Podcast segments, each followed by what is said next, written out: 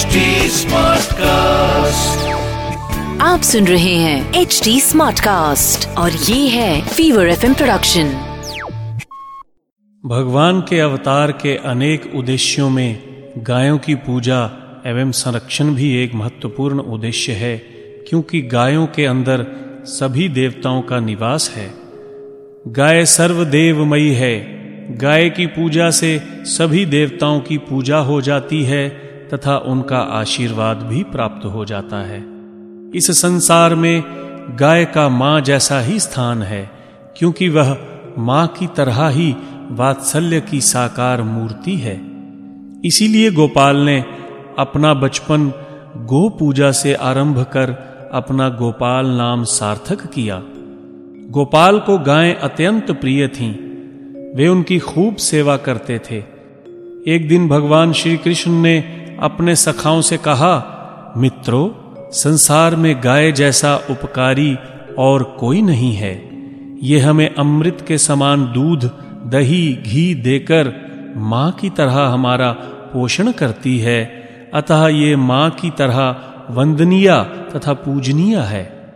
आज गोपाष्टमी है।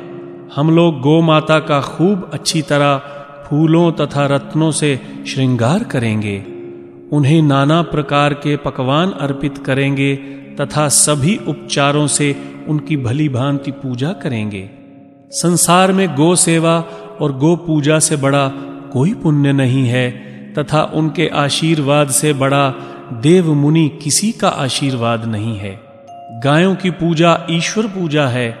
इनकी सेवा और पूजा करने वाले को संसार की कोई वस्तु दुर्लभ नहीं है। इसीलिए आज हम सब इन वात्सल्यमयी गो माताओं की सेवा करके इनके अनंत उपकारों के प्रति कृतज्ञता व्यक्त करेंगे। गोपाल के आदेश की देर थी कि सभी गोप बालकों ने गेंदा, मालती, गुड़हल, कमल आदि अनेक प्रकार के पुष्पों का ढेर लगा दिया। सब लोगों ने मिलकर गायों का विविध प्रकार से श्रृंगार किया। उन्हें अनेक प्रकार के हार तथा फूल मालाएँ पहनाई, तथा उनके गले में मधुर ध्वनि करने वाली घंटियाँ बांधी। भगवान श्याम सुंदर ने स्वयं गायों को सजाया तथा उन्हें नाना प्रकार के पकवान खिलाए।